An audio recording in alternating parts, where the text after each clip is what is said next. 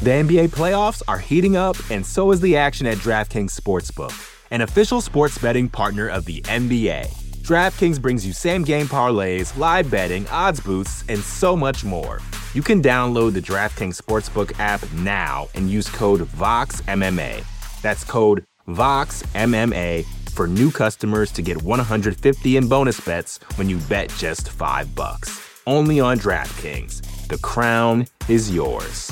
Gambling problem? Call 1-800-GAMBLER. Or in West Virginia, visit 1-800-GAMBLER.net. In New York, call 877-8-HOPE-NY or text HOPE-NY 467-369. In Connecticut, help is available for problem gambling. Call 888-789-7777 or visit ccpg.org. Please play responsibly. On behalf of Boot Hill Casino and Resort in Kansas, 21 and over, age varies by jurisdiction. Void in Ontario. Bonus bets expire 168 hours after issuance. See dkng.co/bball for eligibility. Eligibility and deposit restrictions, terms, and responsible gaming resources. You know how to book flights and hotels.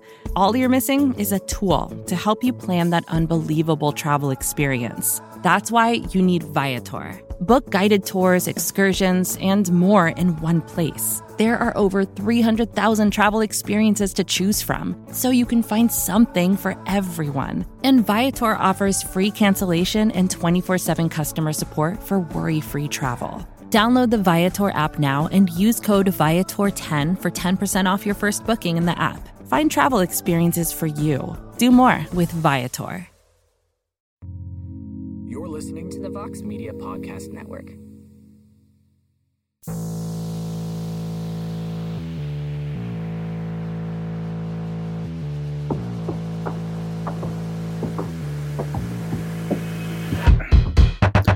What is up, my friends?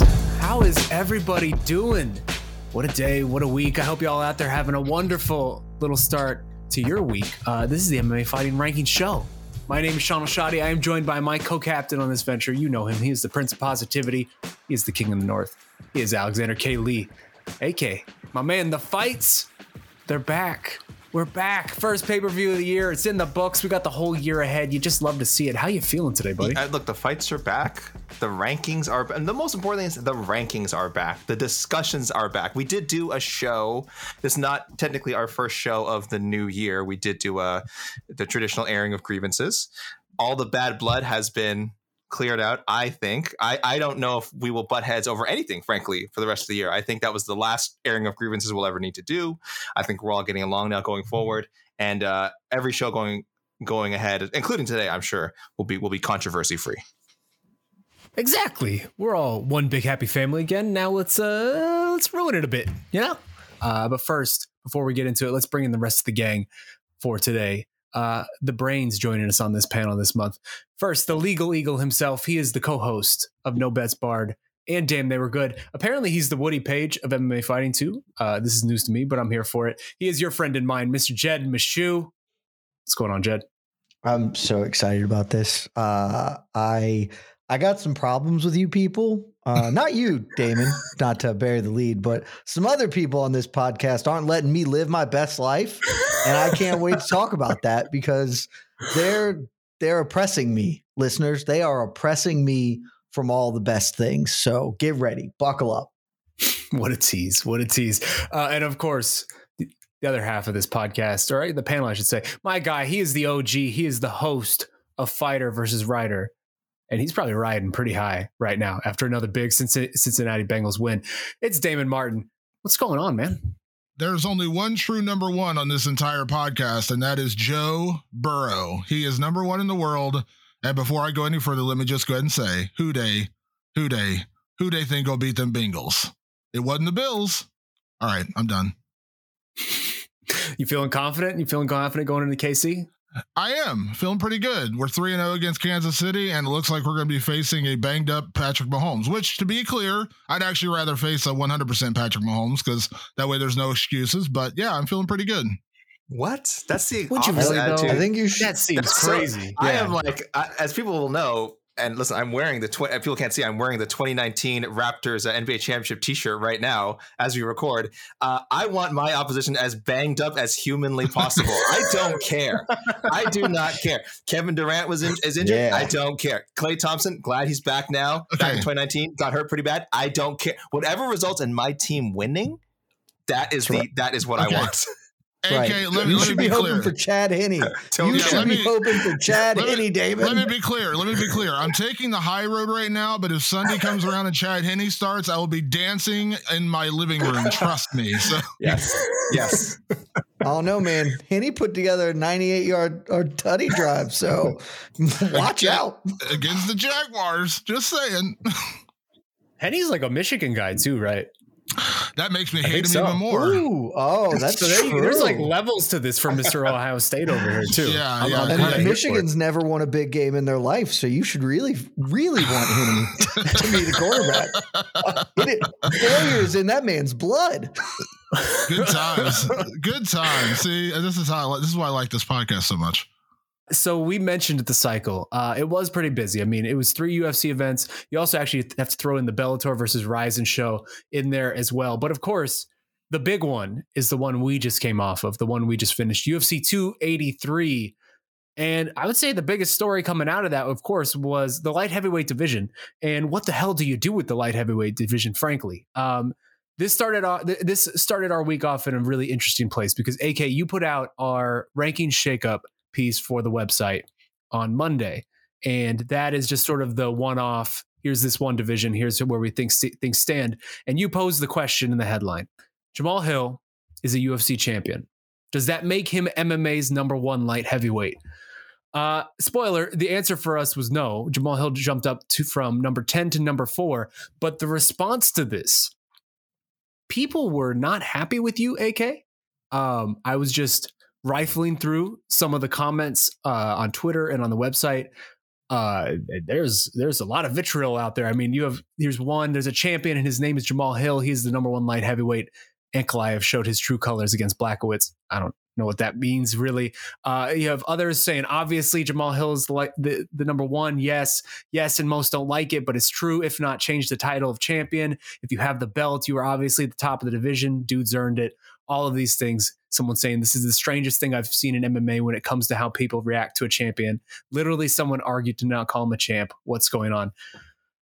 I'll just start here, fellas, and I'll throw it to anybody. I mean, did we handle this right? Jamal Hill at #4, and for context, above him are Jiří Procházka, former champ, Vadim Nemkov, Bellator champ, and Magomed Ankalaev at #3. Did we handle this right? Yes. This isn't close. Screw those people. If you're one of those people, take a deep look inward because we're not calling him not the champ. He is definitively the champ. He is the man who owns the undisputed is not the right word, but it is the name of the title. That is his. Not one of us are saying he is not the champion. We are saying he is not the #1 light heavyweight in the world. That shouldn't be controversial. If you believe that he is, that's fine.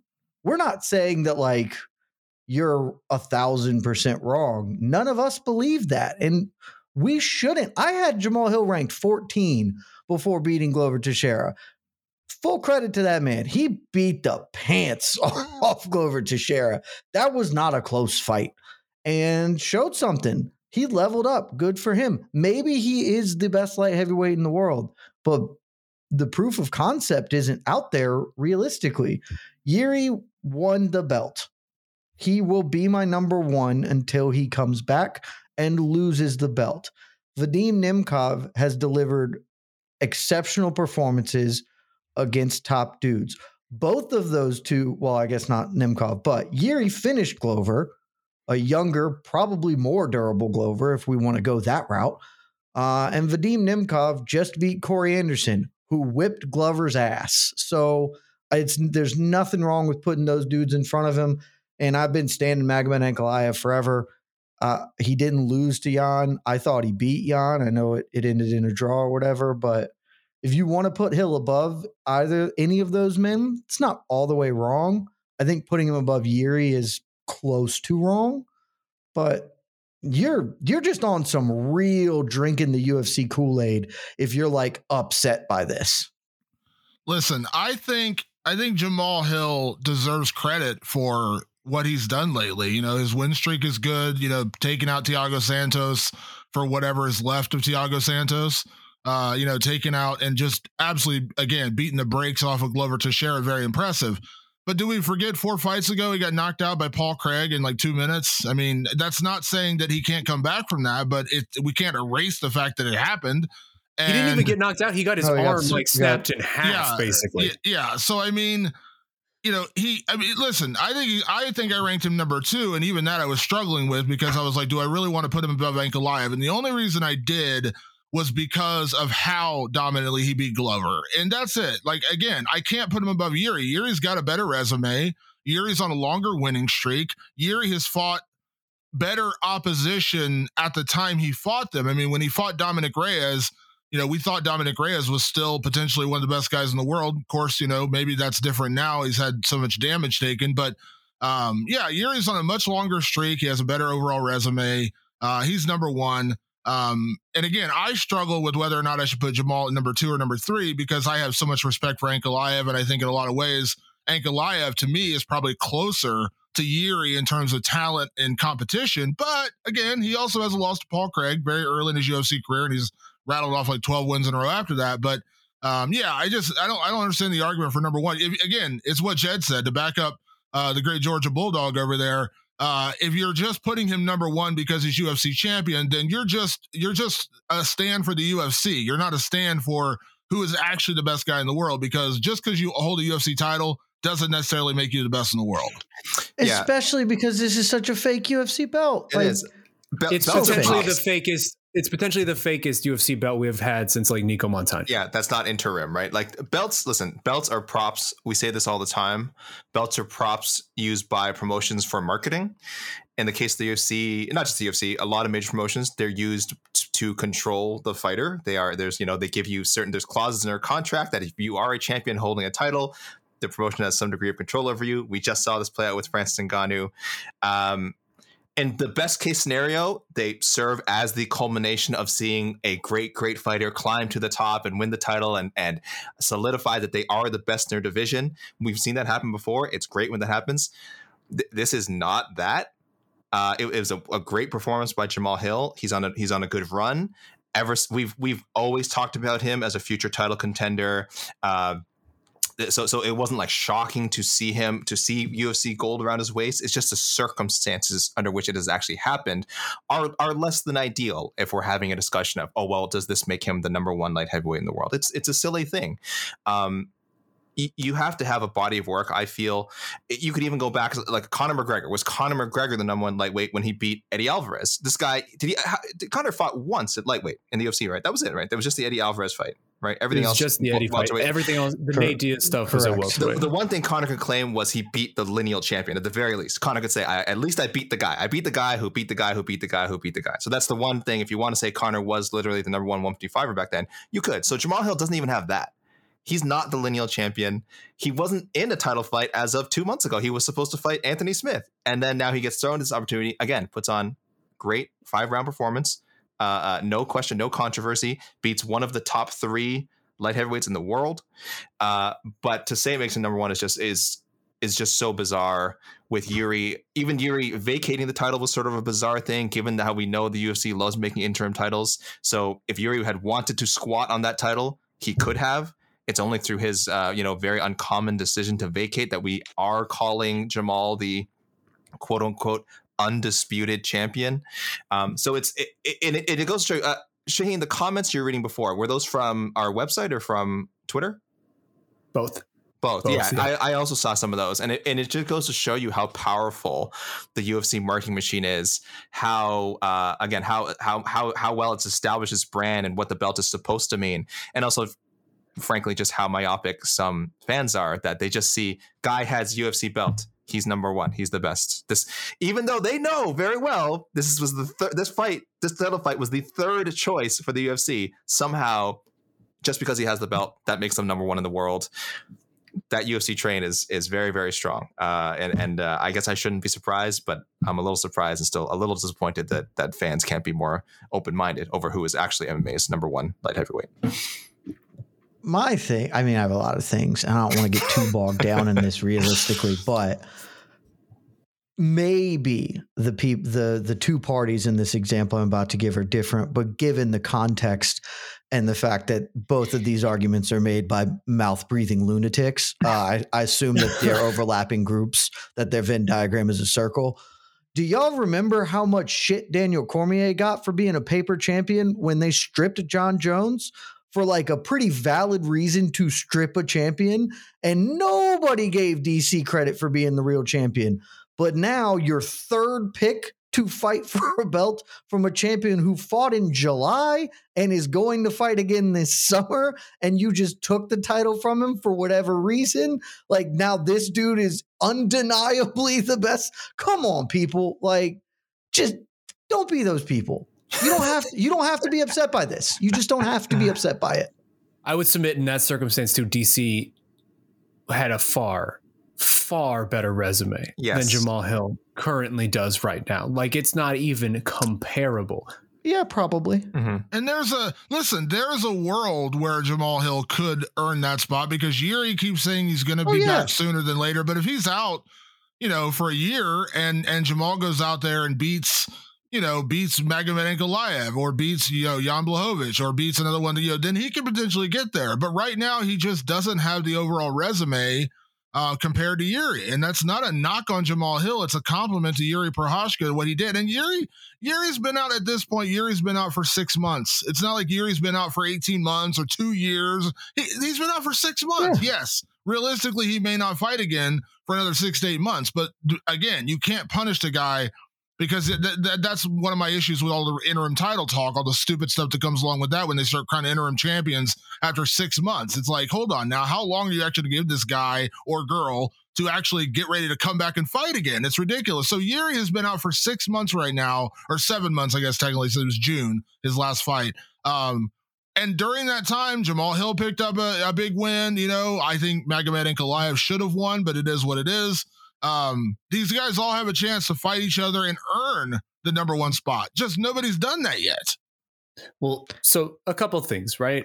To me, going back and looking at this, like, AK, what you said off the top of the adherence to the UFC structure and the way that sort of this is just ingrained in the culture of MMA, right? Like, the UFC has done an incredible job of branding their champion as that's the best in the world at this given division. I think that's actually why it's significant to have independent rankings like these, right? To sort of be able to cut through that in situations where it's needed, because I'll tell you what, next month, if John Jones wins or Ciryl Gane wins, we're going to start hearing people say that Ciryl Gane's the number one heavyweight in the world. And we all know that that's actually not the case. Like, that's something that is just in the culture and it permeates throughout MMA. And it wasn't surprising to see the reaction, but to see I expected more of a counterbalance to what Jed said of, like, the DC paper champ stuff was everywhere forever. And I expect to see a little bit more of that, I guess, and people backing Jiří. Yeah. And it just hasn't been. I haven't seen it to that degree, which is surprising to me a little bit. I will say, though, to counter this, I went back and rewatched that main event afterwards on Sunday. And I think, in the moment, Jed and I, both you and I were on the post show, and we were sort of reacting in the moment. And I think it was a lot of shock and surprise at sort of how this all played out, and just kind of trying to make sense of it in the moment. I think it's fair to say that all of us, in particular, probably you, I, and maybe a couple others of us on the panel, significantly underrated Jamal Hill and his potential. And I 1,000% disagree with this. I went back and rewatched it. He just looked so, watch any of his other fights and then that one. He just took a leap. So much better. He very much took a leap, yes. He was amazing on Saturday, and I will never take that away. That was as close to perfect as ever. But if you watch the rest of his career, none of that comports to what the hell happened on Saturday. He took 100%, a big leap. 100%. And maybe now this is just who he is. And I think that's a potentially valid way for this to go, right? But also though, he was fighting a shop-worn 43-year-old Glover Teixeira who just came off taking an incalculable amount of damage against Jiří Procházka not too long ago. But whatever, like I'm not going to take away anything from this, dude.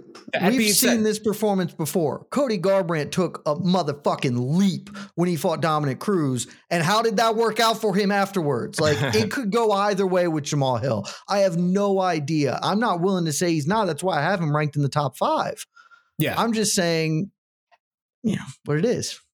For transparency's sake, I currently have Jamal Hill at 5. I have Corey Anderson above him, Magomed Ankalaev, Vadim Nemkov, and Jiří Procházka. However, I will say, because I know that there is somebody right now at home listening to this who is screaming at us internally, there is a counter to all of this. So I will just play devil's advocate really quickly, because if you look at Jiří Procházka's UFC resume, and we keep saying, you know, Jamal Hill doesn't have the resume that Jiří does.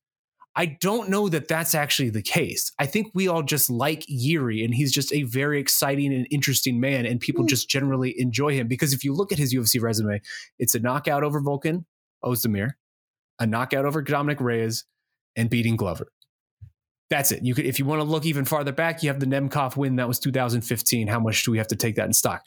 You look at Jamal Hill's UFC resume. It's Jimmy Crute, Johnny Walker, Thiago Santos, Glover. Those are actually ridiculously comparable resumes. And so is it fair to, if for that person who's at home screaming, you guys don't know what you're talking about, is that a fair counter to all of this? No. My argument is not based that his resume isn't there.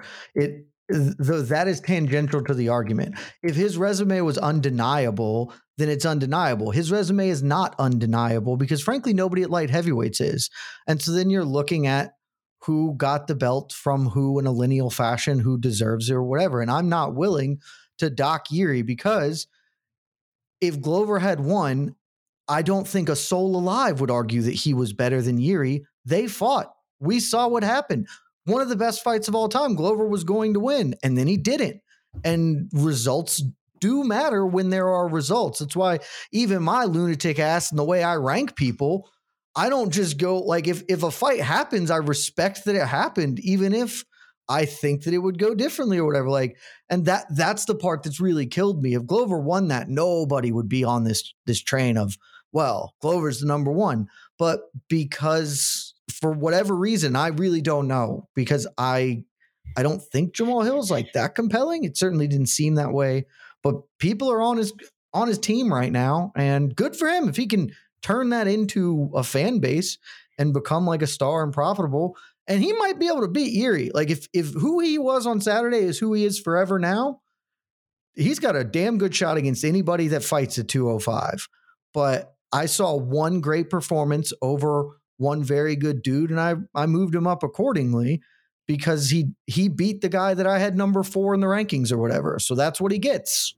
I also just want to say, I think Volkan and Dominic Reyes at the time, at least how he was perceived when Jiří beat him, are better wins than Thiago Santos, Johnny Walker, and Jimmy Crute. Not like leagues better, like, oh, it's not even close, but like that to me is part of what gives Jiří the edge, as those wins I think were perceived as better at the time than Jamal Hill's wins. And I would wager, not this is not like taking a shot at any of our panelists, but I think in just through history, like where Jed, you like to you do a bit of feelings in your rankings, like, you know, you don't necessarily. So it's not always, he's a big feelings guy. He's a big vibes guy. I would say I'm all about the vibes. Yeah, I would say I'm probably the most results-oriented ranker. Is that fair to say? Like I tend to, rank this. No, AK is. Okay, so I'm behind AK. I think there's a healthy myself amount. You, Morocco, and AK. Yeah. Myself and Steven. Okay, so us three, we're very results-based, okay? So, but even in that regard, again, results matter. 4 fights ago, he lost to Johnny Walker, or excuse me, to Paul Craig. That doesn't get erased just because he had 4 great. He had 4 quality wins. The Johnny Walker win looks better now that Johnny Walker's on a 2-fight win streak. But again, Thiago Santos, what's that dude got left at this point? I mean, I feel terrible. He had enough to win a 3-round fight. All I'm saying, that was a 3-round fight. Thiago Santos is the victor. Yeah. So I mean, you know, he beat a Thiago Santos who isn't quite the Thiago Santos that he was a few years ago. You know, he beat Jimmy Crute. Jimmy Crute is a decent prospect, not really a top 15 guy though. And again, you know, I'm not trying to discredit him. I'm just saying when you compare that resume to Jiří Procházka, it's just hard to stack them up. And again, I felt like should I put him above Ankalaev? I struggle with that decision. And as we're talking about, I'm like, you know what? I kind of might regret that discussion as we're talking about it right now, because that's how close it is, but not number one. 2, 3, 4, I think those are all valid rankings. Number one can't go. That's a bridge too far. Oh, the other thing about Jamal is everyone he beat, those three names you beat, they were all coming off of losses. Not that that's like the worst thing in the world, but they were all coming off of losses. Jimmy Crute was coming off a loss. Johnny Walker was coming off a loss. Thiago Santos was coming off a loss. Glover's coming off a loss. I think that's a valid loss as well. What was OSP coming off a loss? At least Volkan was coming off a win when Jiří beat him. Was OSP coming off a loss? I don't know. And also, if we count pre-UFC fights, which we do, which it does factor into our rankings, I would think, then it's not even. I don't think it's close. I don't think it's very close. Also, just for transparency's sake, for the audience. This might be like AK's spiciest ranking I've ever seen him do in like a year and a half. Do this because like I'm ready to talk about it. You go ahead. I'll give the floor to you. Like you have him at number 8, which was by far the lowest of anybody on the website. So I'll just give you a minute here. I jumped him up from 14 to 8, so 6 spots. Pretty sizable jump. God, I respect you so much right now. Maybe not as sizable as you would want for someone who is now holding the a quote unquote undisputed title in the number 1 promotion in the world. First of all, disclaimer, I talked about this on to the next one. I'm probably saying this about every time I bring up Jamal Hill and have to talk about him. His behavior, it factored into my ranking. I will fully admit there is now a personal bias. I hated his reaction to the Dana White, the New Year's Eve incident, Dana White slapping his wife. If anyone doesn't know, Jamal Hill, went on social media and just vehemently defended a man's right to strike a woman. If a woman strikes them, he's like, oh, it's fair game. And listen, I'm not going to go into a whole political thing about this. I don't know how people. I am staunchly against. Let's just lay that out there. I think we all are. There's a lot of factors why a man should never hit a woman. Screw all those hypotheticals people throw out. Oh, what if a woman's coming to the knife, or she's like someone sent me like, what if a woman's like murdering your dog? Would you punch her? Then I'm like, these are such insane specific scenarios you have to come up with to justify this. Just think about that. Anyway, so Jamal Hill's whole stance on that. Again, none of these tweets deleted. I won't go over people. You can go and see his reaction. Just atrocious, horrible, horrible things to say about the topic of domestic violence. So I admit I'm somewhat compromised when it comes to ranking Jamal. Now, again, I'll say I have him behind at 8. You're right. Phil Davis, Alexander Rakic, Corey Anderson. Those are the 3 directly ahead of him. And I still feel comfortable putting them there. If we're just talking objectively, I'm being very unfair to Jamal Hill, objectively speaking, because if Glover hadn't retired, at worst, I would have bumped Glover down to maybe 5, and then Jamal Hill would have just leapfrogged over him. So the fact that I have the luxury of being able to remove Glover from the rankings because he retired, it doesn't look as funny. It doesn't look as funny, as odd as it would be, because I wasn't going to drop Glover below Rakic. I wasn't going to drop him below. So there's a bunch of circumstances that are going into me putting him at 8. I'll also add in sort of the Jed Mishu thing of like, how do I think these fights would go? I like Phil Davis's chances against Jamal Hill. I like Alexander Rakic's chances against Jamal Hill. I like Corey. All 3 of those guys. None of those guys I would say it's like, oh, Jamal Hill clearly beats those guys. So I will defend it in that way as well, but I will fully admit there is a personal bias I have against him. So if anyone wants to discredit my ranking of Jamal Hill based on that, that's perfectly fine. I totally accept that. But I also think that I need to see more. I also don't think his resume really is that strong. This was such a unique circumstance under which he got this title shot, and he's got a strong body of work. As I said, he could be number 1 by the end of the year, depending if he gets a fight with Procházka, gets a fight with Błachowicz, gets a fight with Ankalaev, beats any of those guys, shooting right up. All right, because he looked fantastic in the cage on Saturday. That's one of the best challenger performances I've seen in a long time. It was awesome. But again, personal factors, how I think he'd fare against the guys I have ahead of him. And I just need to see a little bit more of that resume. But he's well on his way. I have no problem with the consensus number 4 ranking. Just personally for me, hasn't done enough to jump all the way from 14 to top 5. Not enough for me. But AK, here's a question. What would you do if your wife was bitten by the cordyceps infection and turned into one of the Last of Us? What would you do then, AK? I mean, what would you do then? And, again, in that case, it's fair game. You know what? Jamal Hill was right. Jamal Hill was right. By the way, The Last of Us is tremendous. I've really enjoyed this so far. Like, I'm a big fan of the games, and they have nailed it. Last thing on this, and then we'll move on because we have a lot of other stuff to hit today. Very weird situation, as you said, AK. I mean, this is maybe the one most bizarre division I can remember seeing in quite a while. What's just one word answer? What's the next step? Who's the next guy you're throwing in for Jamal Hill right now if you're booking this division? Because it does seem like Jiří's probably he said today on Monday on the MMA Hour, like, just keep it moving without me. I'll come back when I can. What's the move? You got Anthony Smith, you got Magomed Ankalaev, you got Jan Błachowicz. Those seem to be the main three. Where are you going? I'd like to see the Ankalaev, Błachowicz, like, first of all, that get run back first, and then Jamal Hill fight one of them. Assuming if Jiří is ready to come back, he's obviously the number one choice. If he needs to take more time, I know he keeps saying he's going to come back as soon as possible. If that's not possible, I don't know why they haven't already got the gears in motion for Jan and Ankalaev too, but I say book that, and then whoever wins, there's your number one contender for Jamal Hill. Jamal Hill versus Magomed Ankalaev. Do it now, because if you run back Ankalaev, Błachowicz, you're delaying things by another 6 months, and then by then you're running into the confusion of Jiří coming back. Just book Ankalaev. Most people believe he won. Let him fight Jamal Hill and keep the division moving, and maybe by the time that one's passed, we can get Jiří back in there. Yeah, it's Ankalaev. That's like the reasonable one. I think you just do that. Błachowicz can fight Anthony Smith, and for the next in line, assuming Jiří comes back, because the other part of Jiří, like, his timelines get fucked up. He could re-injure himself at some point. Knock on wood, don't want that to happen, but you can't just bank on him coming back in August. So Ankalaev's the dude. Put him in there, unless we want to have some fun with Jailton Almeida. Straight to the top, baby. Yes. Immediate title shot. Thank you, Jed. I would accept Jailton Almeida, or, frankly, as dumb and ridiculous as this would be, Alex Pereira. Either of those two men, if they booked it tomorrow, you will not hear me say that it's bad. I will say that it's surprising and not deserved in any regard, but that it's awesome, and I can't wait to give them $85 or whatever the cost of pay-per-views is now. He gave him a look. You guys saw that going around. People zoomed in. The look he gave Jamal Hill a little look during the post fight, kind of handshakes, team handshakes. He gave Jamal a little look. That's it. You can build a whole promo around that one look. Oh my God! Can you imagine Glover's protege, middleweight champ? Can you imagine Alex Pereira being double two-division champion? 2 years ago, nobody in MMA knew this dude.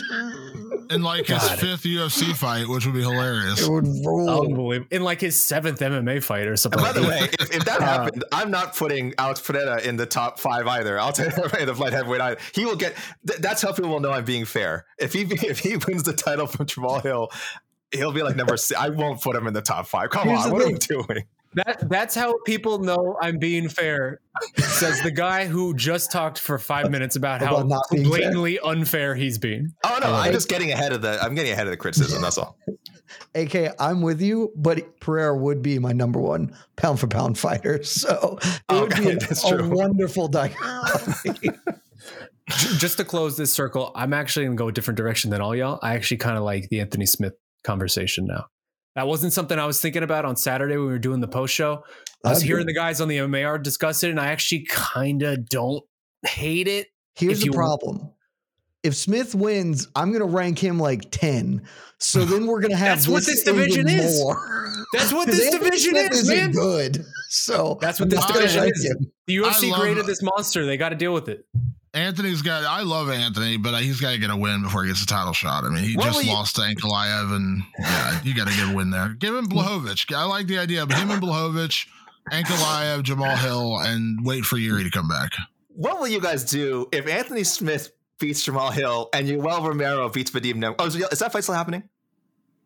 No, that's not happening. No, it's not happening. As Nemkov has a new opponent. AK, if Yoel Romero wins a single fight over a ranked person, he's number one in my heart. Oh my gosh. In my rankings. Nemkov wasn't ready for February 4th. You know, he just fought like 2 months ago, and they just randomly announced this fight as he's standing in the cage after a 5-round fight with Corey Anderson. Like, what? I'm fighting Yoel Romero in like 2 months? Awesome.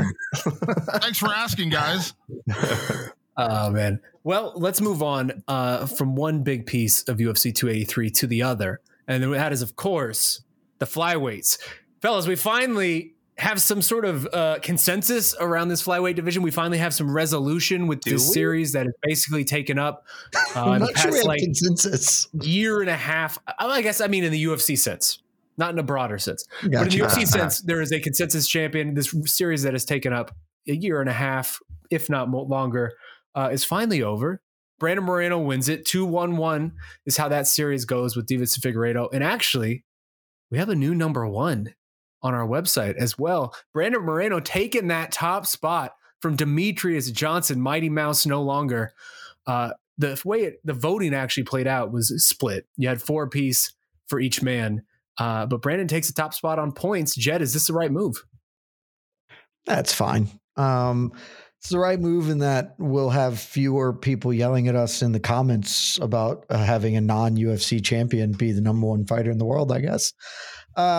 For transparency, I have Moreno number 2. I have DJ as my number 1. I know we're split down on that. I don't have any issues with putting Moreno. For me, it's if you're going like overall career resume, DJ certainly has a better one. But if you're talking recent history, certainly the way that shakes out, Moreno just has a better one. I personally believe he has beaten Figgy 3 times now, though I thought he lost the first one. So there you go.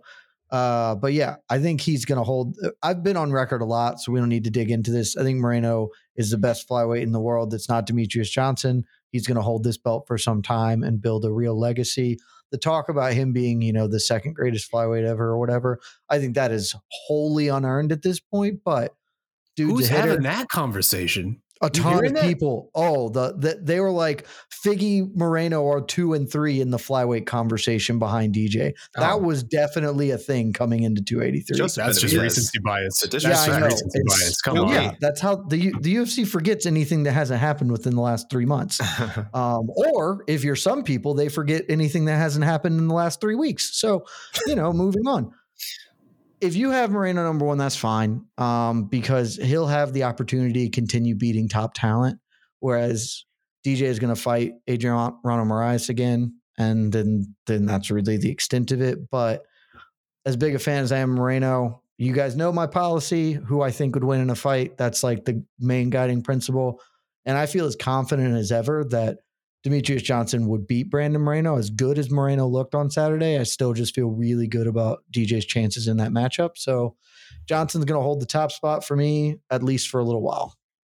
Here's the thing about this division and any division where a non-UFC champion is near the top. The problem they're going to continue having is lack of top competition over time. I put Brandon Moreno number 1 because he beat Deiveson Figueiredo, who I think I had number 3 or 4.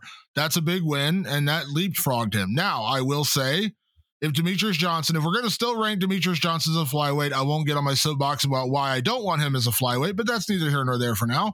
If we're going to rank him as a flyweight, and he goes out and beats Adriano Moraes a second time in May, I'll probably put Demetrius back at number 1 again. And then he's kind of reached the ceiling because there's not really going to be other matchups for him in one championship that are going to allow him to stay there while Brandon Moreno is potentially fighting Alexandre Pantoja or Manel Kopp or Mateus Nicolau, guys who are also in the top 5, top 6 range.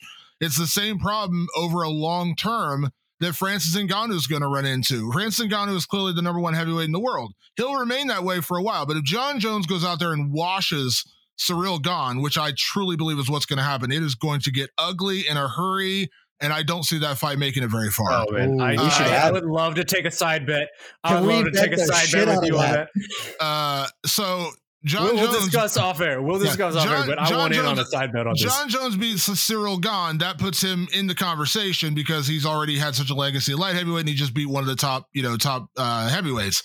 But if he goes out there and does that and then does the same thing to Sergey Pavlovich, does the same thing to, one of the other top guys in the division, then, John's going to make that argument. And the problem is Francis beating Ante Delija or whoever else he's going to fight outside the UFC is not going to keep him in that spot. DJ's in the same boat. So right now I have Moreno number 1. DJ could jump back into number 1 by beating Adriano Moraes.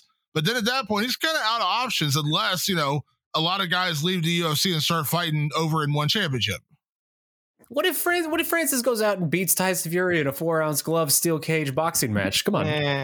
Hey, when Francis knocks out Luke Rockhold, I'm going to move him to number one pound for pound, and it's going to be magical.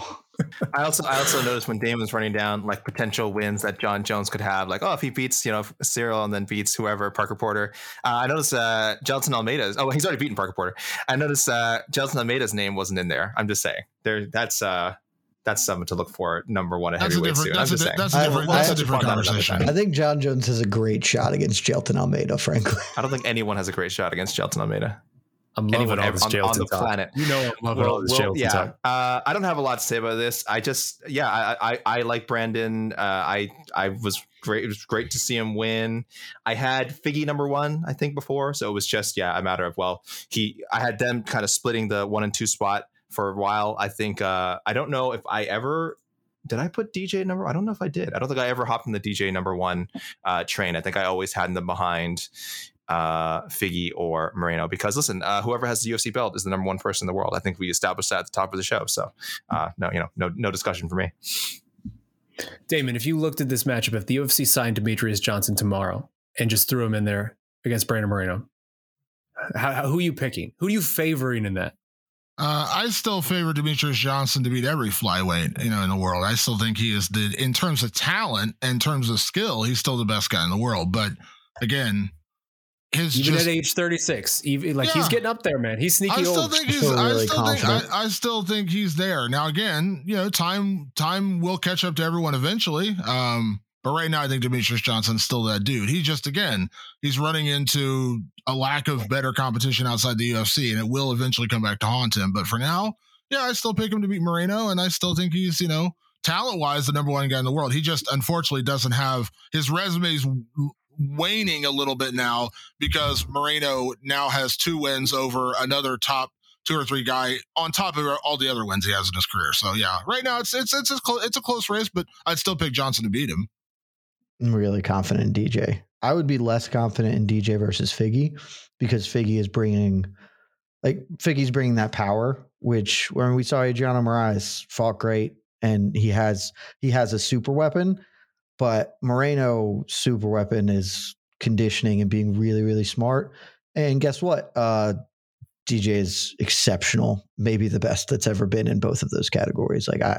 If you're going to beat DJ, you have to bring a superpower, and I don't think Moreno's lined up very well. I'd feel pretty good about DJ in that fight.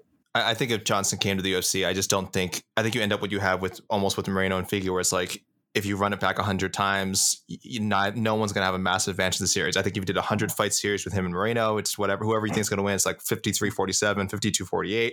If you do it with Figgy, same thing. I think those three are pretty far ahead of the pack. We do have some great names coming up. We mentioned Pantoja, Cobb, guys like that. But right now, they're so far ahead of the pack, and I find it hard to separate them. So I've just gone. For me, I guess the big decider was like the quality of competition, which Damon has touched upon. It's just so high in the UFC right now, and one championship's flyweight roster isn't quite there. What a story that would be, though. Can you imagine? I mean, I don't know if people remember, but Brandon Moreno's start in the UFC came on the Ultimate Fighter season, where people were competing to face Demetrius Johnson for the title. And Brandon Moreno was number 16 in a field of 16. If he was able to be that flyweight who finally beat DJ in a resounding way, not in a Cejudo way, but like in a real way. Oh, my God. I wish we could see it. I really do wish we could see it, because I would pick DJ as well, and that's ultimately why I still have him at number one, but I would not feel confident at all. Brandon Moreno has so far exceeded every possible expectation I have. His whole career has been wild. It's unbelievable. And now working with a guy like Saif Sawad, who I have immense respect for, like, he looked monstrous out there on Saturday.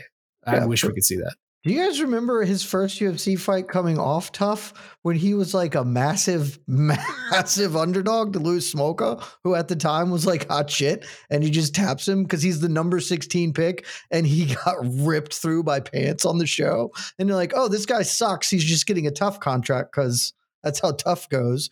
And then Smolka was like the number 10 dude in the world or something, and he just tapped him. This guy's career has been insane. It doesn't make sense. He was a plus 385 underdog. I just looked it up. To Luis Smolka. And then number 16 on the show, and then ripped off 3 wins over ranked dudes. It was wild. Again, 2019, he's not even in the UFC. Like we've talked about it at length over the years, but it's just, it's wild how quickly this stuff happens. The NBA playoffs are heating up, and so is the action at DraftKings Sportsbook, an official sports betting partner of the NBA. DraftKings brings you same-game parlays, live betting, odds boosts, and so much more. Don't miss out as the NBA postseason winds down. And new customers to DraftKings can bet $5 to get $150 in bonus bets instantly. You can download the DraftKings Sportsbook app now and use code VOXMMA. That's code VOXMMA for new customers to get $150 in bonus bets when you bet just $5. Only on DraftKings. The crown is yours. Gambling problem? Call 1-800-GAMBLER. Or in West Virginia, visit 1-800-GAMBLER.net. In New York, call 877-8-HOPE-NY or text HOPE-NY 467-369. In Connecticut, help is available for problem gambling. Call 888-789-7777 or visit ccpg.org. Please play responsibly. On behalf of Boot Hill Casino and Resort in Kansas, 21 and over, age varies by jurisdiction. Void in Ontario. Bonus bets expire 168 hours after issuance. See dkng.co/bball for eligibility and deposit restrictions, terms, and responsible gaming resources. Vacations can be tricky. You already know how to book flights and hotels, but now the only thing you're missing is, you know, the actual travel experience.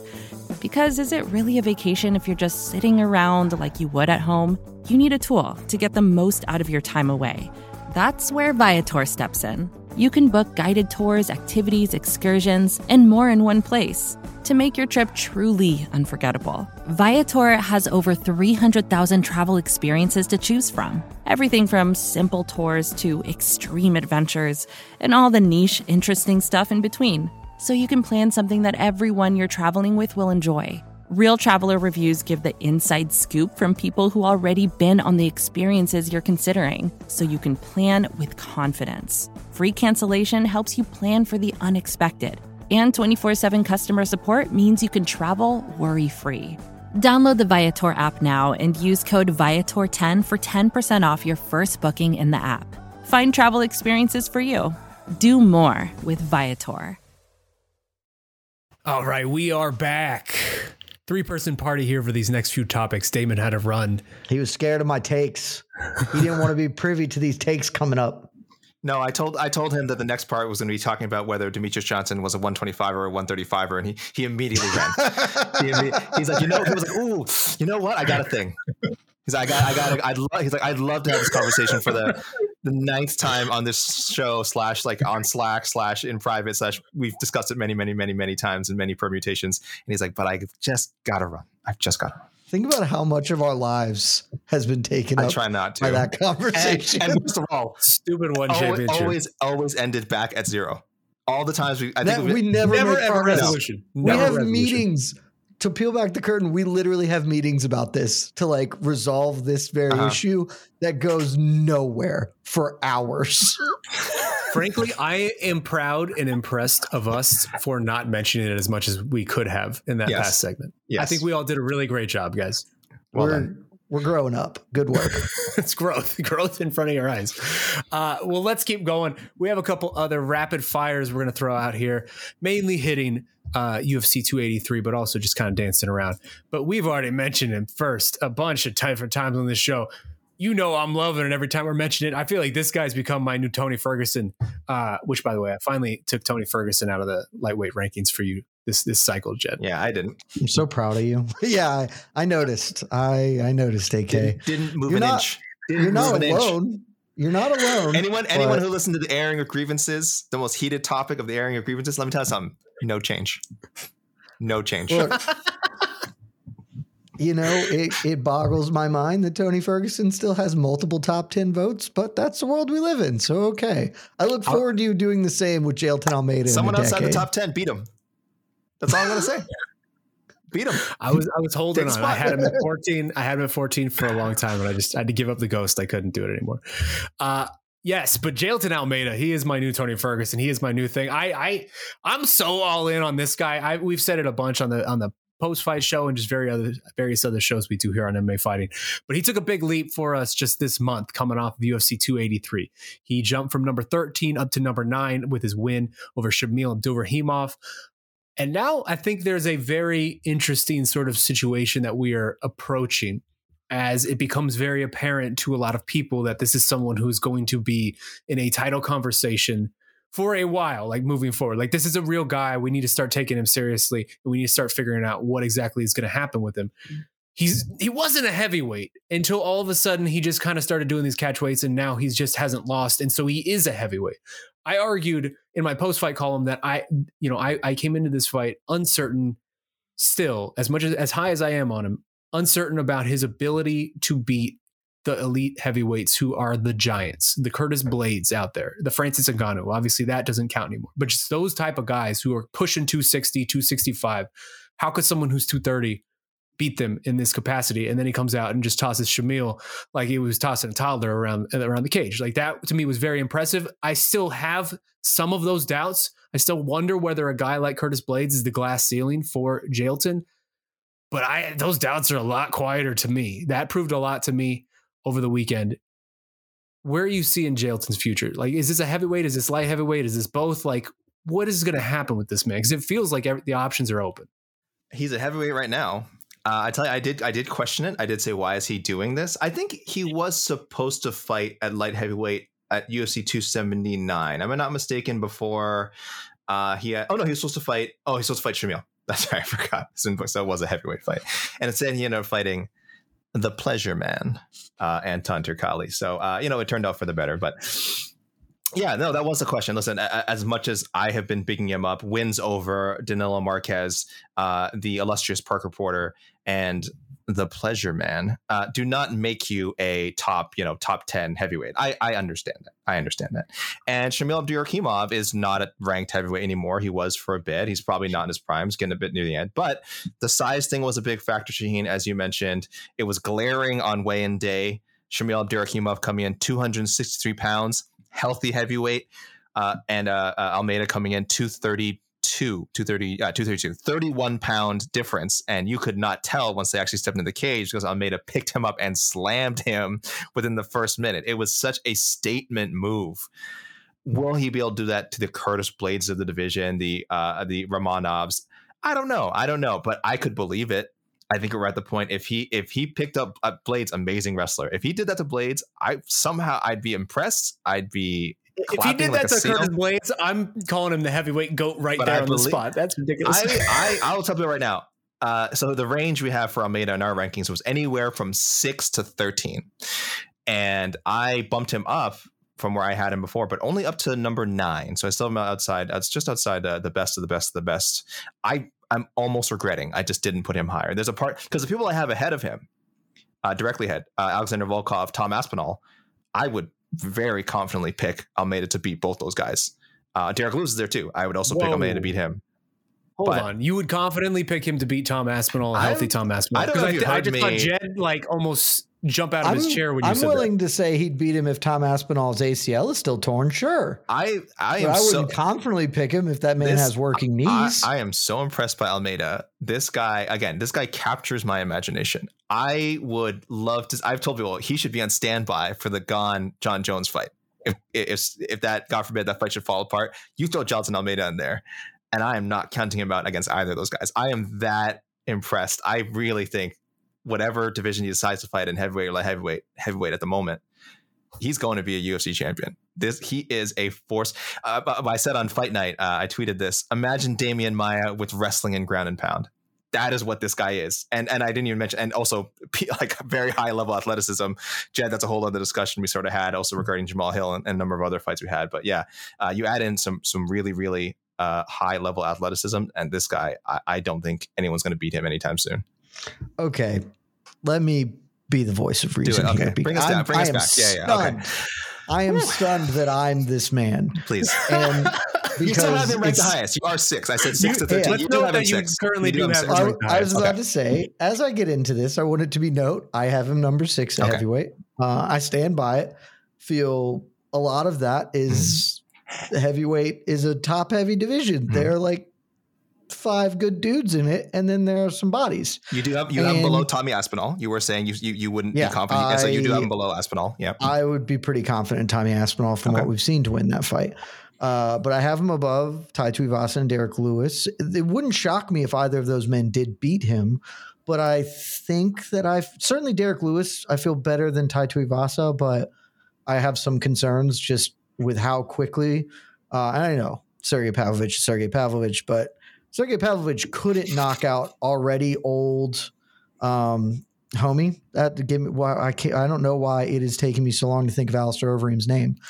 And so like, I just have I have questions about where Ty is. He's taken a lot of damage in his career, whatever. But I have him at 6 just because in general, there are 5 good heavyweights and then there's the rest of them. I think Jailton is potentially a 6th good heavyweight, but the hype train on this dude is unreal. Bring us back down. Now. Talk me down. I'm willing to hear it. I'm in the front car.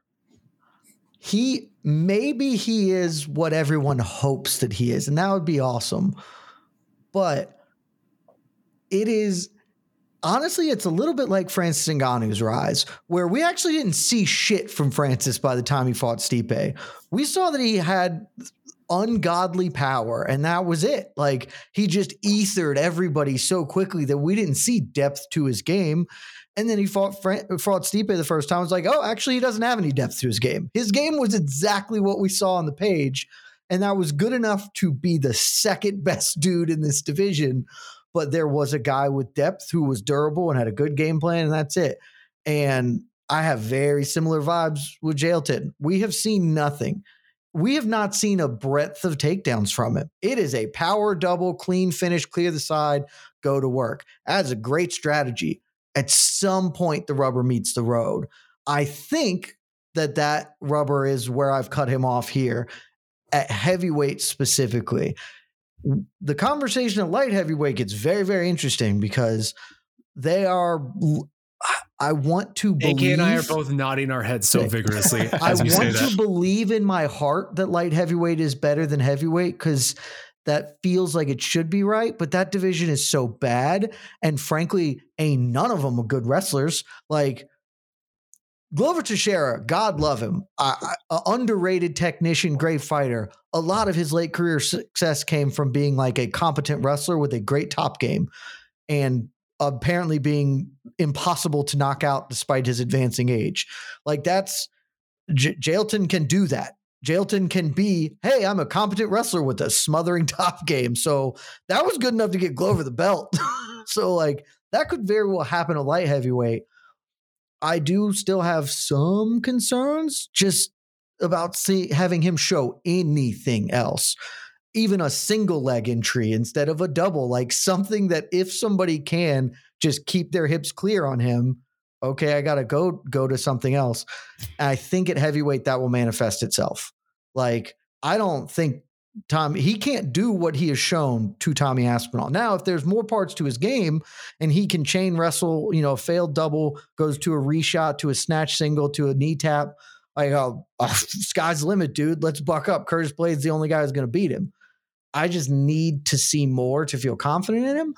And ultimately, I think what's going to happen with him is he is going to find that level at heavyweight where he can't pull it off anymore. And it probably won't be a big part of it being the size, but he will be slightly undersized, and that will be enough to be like, I am ideally sized for this other weight class. And Jan Błachowicz sucks ass at stopping a power double. So I'm just going to go rinse that dude. And I think that's what's going to happen. He's going to find his level this year sometime. Like he could beat Pavlovich, by the way. I have Pavlovich above him based on resume alone, because if you told me he went and did the same thing he just did to Shamil to Pavlovich, would not shock me in the slightest. So, but he will have to fight Blaydes. He'll have to fight Aspinall. He'll have to fight Gane or Ngannou, I guess, or John Jones would be an awful fight for him. And once that happens, he gets checked. Yeah, once that happens and he gets checked, unless he is just the best fighter we've ever seen and he just hasn't had to show it yet, which we can't discount, then he'll be like, all right, time to drop down. And it'll be like when Daniel Cormier dropped, when for years we had the same thing. We knew DC was not a heavyweight. He's a light heavyweight. Like he wrestled at middleweight and he's a heavyweight but at some point he's going to drop down. And that was the whole impetus of the John Jones thing, was we wanted that fight before it even really became a thing. And then it did happen. It's going to be exactly the same for Jailton, I think. That, to me, is the biggest question about all of this, even after UFC 283, because I just keep going back to, is it 2007 anymore? Like, is it 2005 anymore? Can a guy Fedor size? Because that's essentially what Jailton is, right? Like, Jailton's 230, 235. That's what Fedor was. Fedor was out there beating monsters who were 260, 270, 280, whatever. Stipe was 240-ish or whatever. He was, but I would say he was a natural heavyweight. Like, Stipe never, to me, occurred to be a light heavyweight. He couldn't have ever made light heavyweight. His build was different, but yes, he wasn't like the heaviest dude. Who is Fedor-sized succeed against today's level of ultra-talented but also ultra-sized heavyweights? Because that's really where the heavyweight elite is right now, right? You look at almost all of the elite heavyweights outside of Stipe, they're pushing 250, 260. That's just where the division's meta is right now. And I wrote in my column on Sunday, I basically reached the same conclusion as you, that I don't think that he can. I think there is a glass ceiling here somewhere. And I do think it is exactly where you said, whether it's like a Curtis Blaydes type or a John Jones or a Ciryl or something like that. And that once Jailton meets that, that will be the impetus for him to move down to 205. And I think he could probably win that belt pretty quickly. I will say this right now. He has a 0% chance to beat Curtis Blaydes. That is a nightmare matchup. 0%. If they fought 100 times, Blaydes rinses him 100 times. Disagree. Really? Okay. Disagree. Let me tell you something about Jailton. Give us the case. Two big differences between him. Well, one big difference between him and well, first of all, number one. Were you just about to say number one is always jiu-jitsu. You know me very well. Number one, jiu-jitsu. I knew that was coming. The gentle art. Okay, you know that's coming. Number two. There's a difference between him and Fedor and Stipe. This dude is fucking diesel. Like, he's gassed to the gills, brother. Let me just say, obviously, I'm joking. I would never accuse a fighter of PEDs without any sort of evidence. I'm not saying that he is gassed up, but he does have the physique of a 1980s WWF upper mid-carder. That's all I'm saying. And Jed, again, we need to do our own show, but we need to do like a separate show about this, is like the athleticism question, right? Because athleticism, we keep saying, takes you so far. Now, I understand that's not an issue with Curtis Blaydes. Curtis Blaydes is also a really good athlete, so that's definitely a problem. But I think one of Almeida's strengths and what separates him again from a Stipe, from a Fedor, again, and I'm not saying those guys are slobs, but this guy has like jump off the page athleticism. Like, I think he's of that tier. I don't want to say like A+++, like the absolute best athletes in MMA, but I think he's just a notch below. And when you combine that with the grappling, when you combine that with like his instincts and the finishing ability of what I've seen so far, I am so convinced I would give him a chance against anybody in the heavyweight division. I'm that sold on what I've seen so far. I don't though. I think he is a great athlete, mm-hmm. but like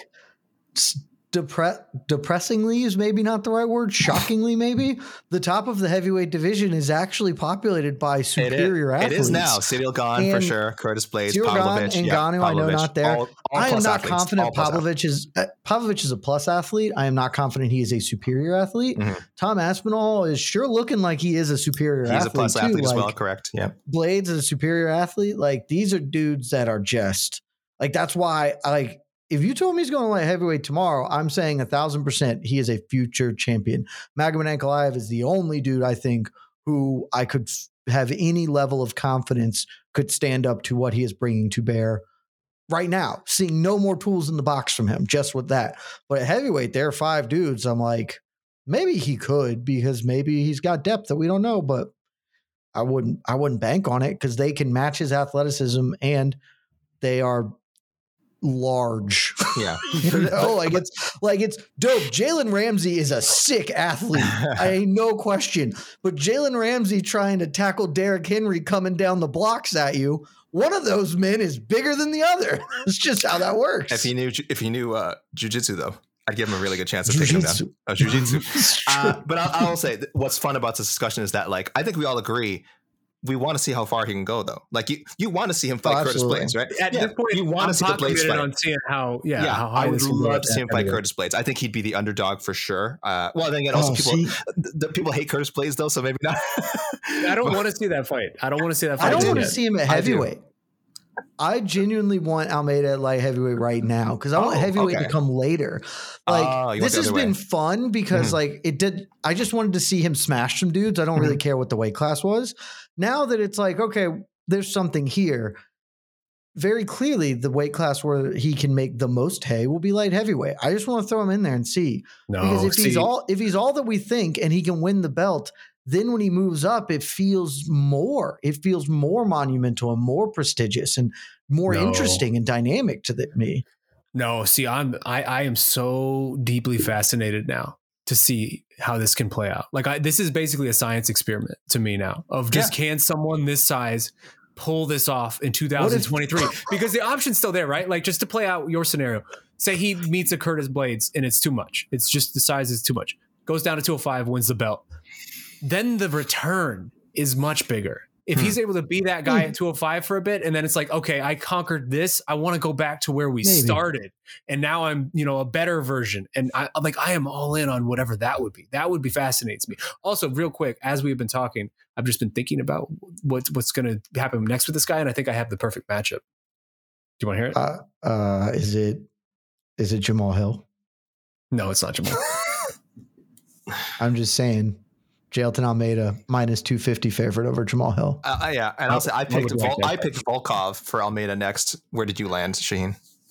Oh no, see, I want to go complete opposite stylistically. I want to go with the man whose jujitsu is entirely. I'm just going to kind of stand up, and it's going to work every single time. I want Derek Lewis. Yeah, give me Jailton versus Derek Lewis, who is like 270, who cuts to get to 265, and who can just kind of stand up at any point in time when he wants to. Derek Lewis has the best jiu-jitsu because it's not what they teach you. Derek Lewis's jiu-jitsu is I'm incredibly athletic. I will make this bold claim. I will make this bold claim right now. He will not just stand up if Jailton Almeida gets him down. Oh, I think that's not true. I think he very much will just stand up. He will not just stand up. I think Jailton will get the first takedown. He'll stand up. It'll be if Jailton can keep getting them, which he probably can. But Derek Lewis is... man's just going to stand up. Shamil stood up on that dude, and Shamil is eventually not good. He took a bit of punishment before. It wasn't like an easy stand up. Exactly. Eventually, Derek Lewis will pop right on him. I'm just saying. That's why that's the fight. Win, lose, or draw versus Spivak doesn't matter. Doesn't matter. Win, lose, or draw. You don't care. No, I don't care. No one cares about that fight. Period. I'm down. You forgot that fight was happening. Just admit it right now, and it's happening. It's our next event. If that fight happens at 3:30 in the morning and no one watches it, did it really happen? Oh God! Why are they making Derek Lewis fight at like 3 in the morning? No, if he loses to Spivak, then why would we watch Jailton? Because Jailton, if Spivak can take you down, and tap you, just for the intrigue of the standing up. It won't, because if he loses to Spivak, it's because Spivak took him down and he couldn't stand up. You think Spivak's going to win a boxing match with Derek Lewis? No. It's fair.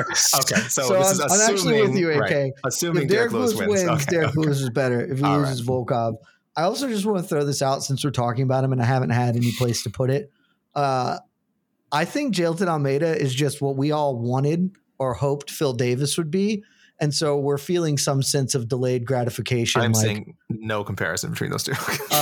They both look great getting off the bus and should have been unbelievable grapplers. And one of them has just been a dude, and Jailton has captured our imagination. Phil Davis was never trucking people. At no point in my life have I ever been like, oh man, I can't wait for Phil Davis. That is not a thought. When Phil Davis was coming to MMA, it was... He was a 3-time national champion. No, that's legit. That's legit. I get it. Phil Davis was what we all wanted Bo Nickel to be. First, Bo Nickel just looks like he's doing the shit. Just to push back against what you're saying, though, I have not once in this entire Jailton saga been like, oh yeah, this is Phil Davis. No, I'm saying like this is what Phil Davis should have been. You're on your own on this one. I'm not seeing a stylistic career compare. I am not seeing it. Speaking of Jed on an island. Okay. That's a great transition. Perfect. What a segue. Great transition. That's why they pay us the big bucks, you know? Yeah. I'm bummed right now that Damon's not also here to be able to join us with this, because I kind of really wanted to do a big circle point and just like really, let's all get a jet on this because this was just really something. Come at me, bro.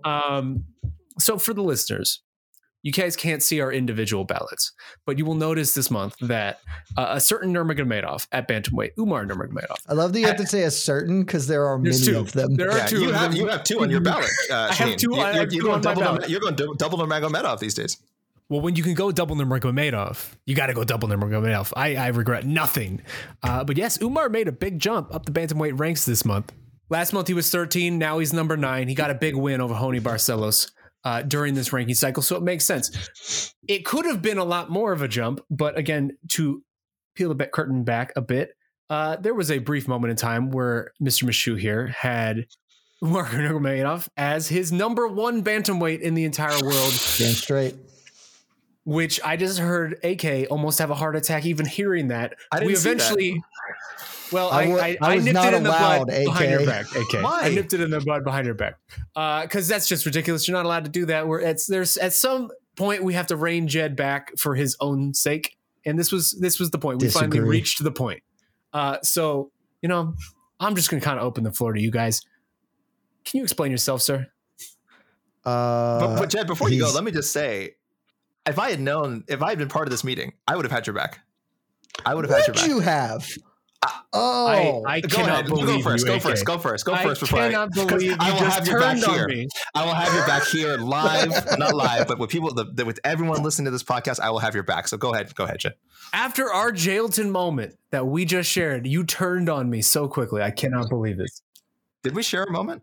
All I'm saying, that boys, just cut me deep. Cut me deep. I tried to look through our Slack so I could find the message. I'm fairly confident I just told everyone after Umar did that to Hony Barcelos, like that's the best bandweight. I'm going to put him there.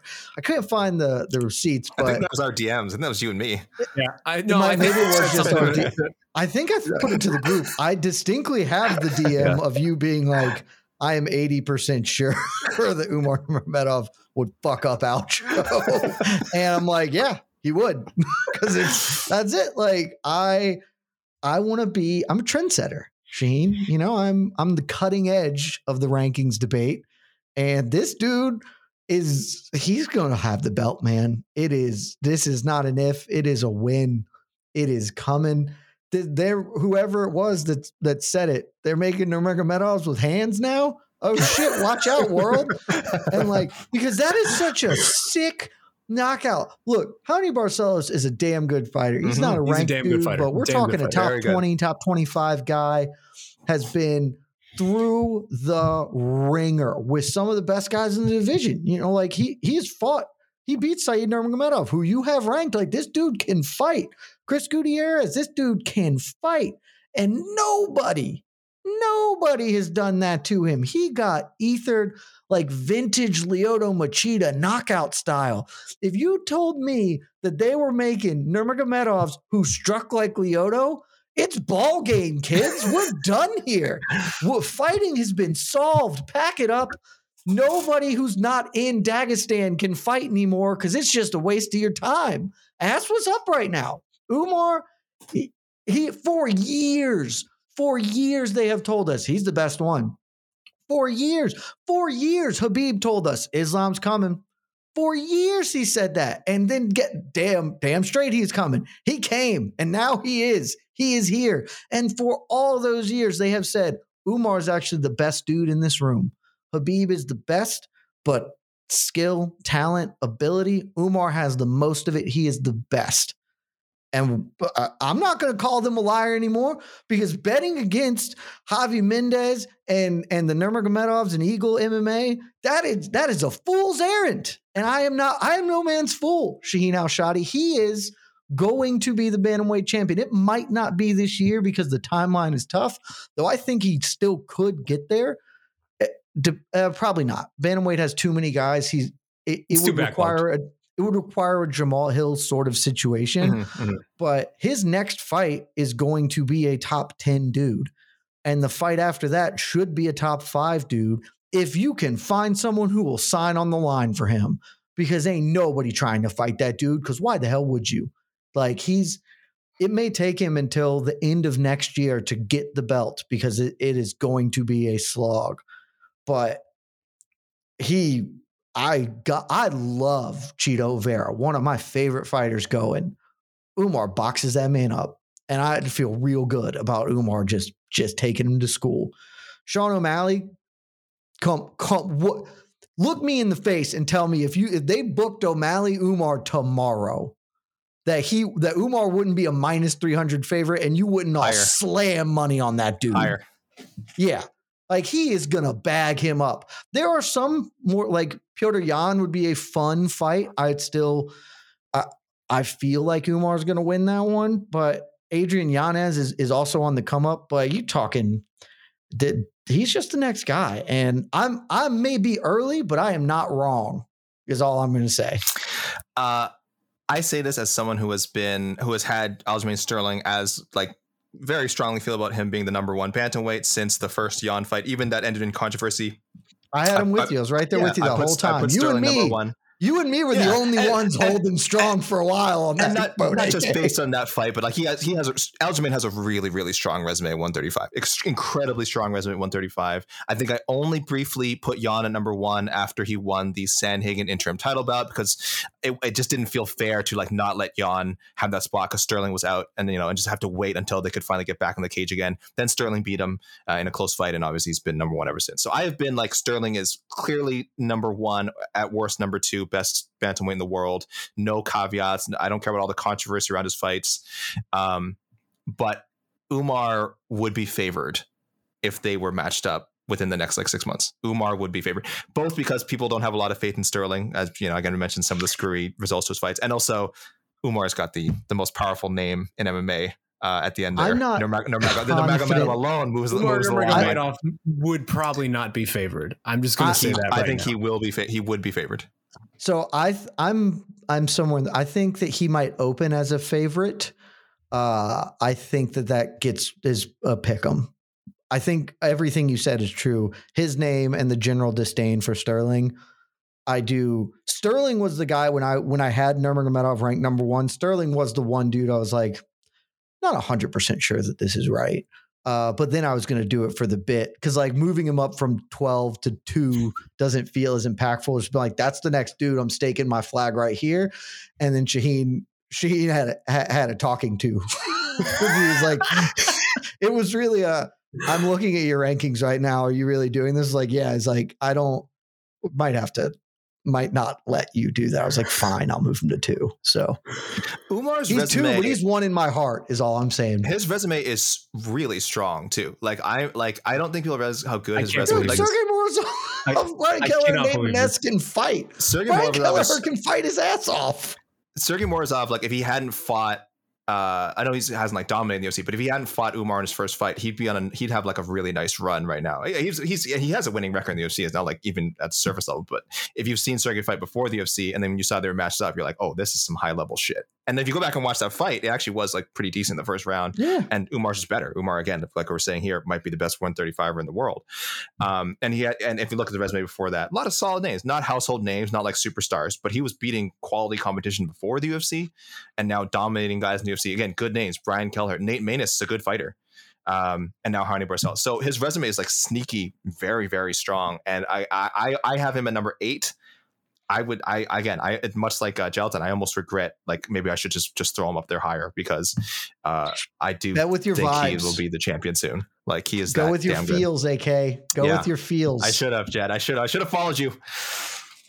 I'm going to corrupt this. I'm going to corrupt all of you. I cannot believe what I'm just listening to. Oh my god, AK, from you. See. I expect this from Jed. I don't expect this from you. I am genuinely disappointed to hear this coming from you. Mr. Rules Rule. Mr. Respect the process. Mr. I'm going to keep Jorge Masvidal and Kelvin Gastelum and Conor McGregor in my rankings until the end of time for some reason. You have Tony Ferguson in your top 10 right now, because that's the process, right? You have to beat the guy to be able to get the ranking. You're validating this. You're validating putting Umar Nurmagomedov, whose best win is Joni Barcelos, who is not ranked in our ranking system, as the number one bantamweight. Did you watch that win? Go look at that win again because it was sick. Hold on. I'm talking directly to AK. Okay, listen. We were talking about resumes earlier. The names I just read off, Morozov, Kelleher, Maness, and Barcelos. Bantamweight is so deep. That's as good as like any, that's like right up there with whoever. Is it like as good as Piotr Jan? It is not. And I don't, personally, I don't have. What are we talking about? Look, personally, I don't have him. It's not as good. Sneakily, Piotr Jan's resume. No, I'm saying having that name on your resume. Oh, well. Like Sterling, like Aljamain Sterling does, the champion of his division, the number one guy. Technically, Sean O'Malley. I'm just saying, AK, is there not something to be said for respecting the process? Even if you think Umar is the number one guy in the world right now, he has not even come close to proving that. Shaheen, I have questioned Jed before in some of his decisions. I'm not going back on these criticisms. I reserve the right to criticize Jed Mishu as much as I want. And good choice. But listen, he was ahead of the game with some of these things like Islam. No, for what is going on? And this upset me. I have rallied against this. It upset me. He never gave Charles Oliveira his flowers, except for like maybe a few months. That was, I think he had Charles number one for like a few months. No, he didn't. Not even. I literally never had. He literally just pivoted from Dustin to Gaethje to Islam. Like that was. And Umar does not have the resume of Islam, but I am with him on the. If they like, he's good enough to be number one. The resume should matter. This is unbelievable. Listen. We don't. Him and I don't agree 100%. But by my metric, again, I don't put as much weight in. You know, will this guy beat this guy? This guy? This guy? This guy? That is not the deciding factor for me. But it is consistent with how he does his rankings. If anything, Shaheen, I hate to say it, I would be the one who's disappointed if Jed did not put him higher, because that would go against how he has done his rankings. So I don't agree. But he is consistent. This is consistent with how he is ranked for a long time.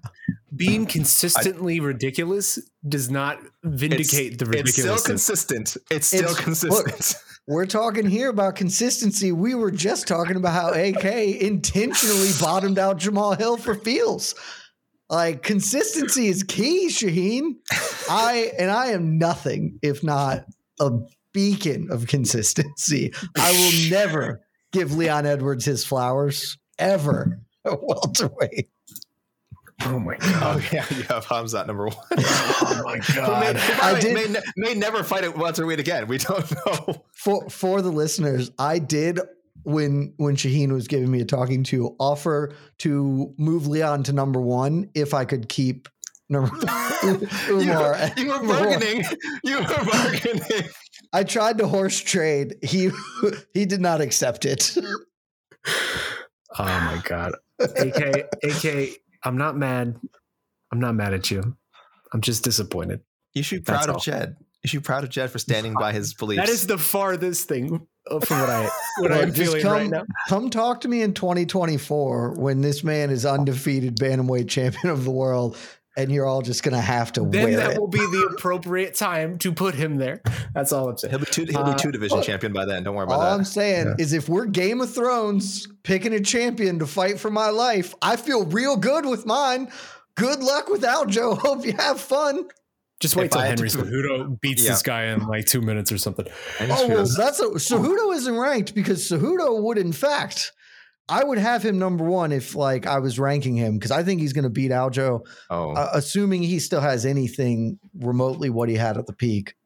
I would feel comfortable having him as the top bantamweight in the world, but he hasn't fought in forever, and so until I see it, I don't believe he's fighting. So. All right. We need to get out of here. That's all we have for us today on the Ranking Show. I need to end this show before I throw my computer against the wall. God, Damon, I needed you, Damon. I needed you. Come back, Damon. Thank you, AK. Love you, Jed. Don't love you guys right now. Anyway, that's the Ranking Show. We appreciate you guys, as always, for tuning in. We got a short cycle coming up for this next one. We only have a couple weeks before UFC 284. That's going to be a fun one. Our two top pound-for-pound fighters in the world colliding, Islam Makhachev and Alexander Volkanovski for the right for number one. Cannot wait for that. In the meantime, keep it locked to the MMA Fighting Podcast Network. Got lots of good stuff coming for you over these next coming weeks. Retirement of Fedor, that's gonna be fun. I think we might have a little something special for that too. In the meantime, I want you guys to know, if Fedor wins, he will be my number one heavyweight, and you can't stop me. I not only will I not stop you, I will fully support it. I am on board with it. Hey, that was the Ranking Show. For Jed Mishu, for Damon Martin, for Alexander K. Lee, my name is Sean Alshadi. We appreciate you guys. As always, keep it locked to MMA fighting, and we'll talk to you soon. Love you guys.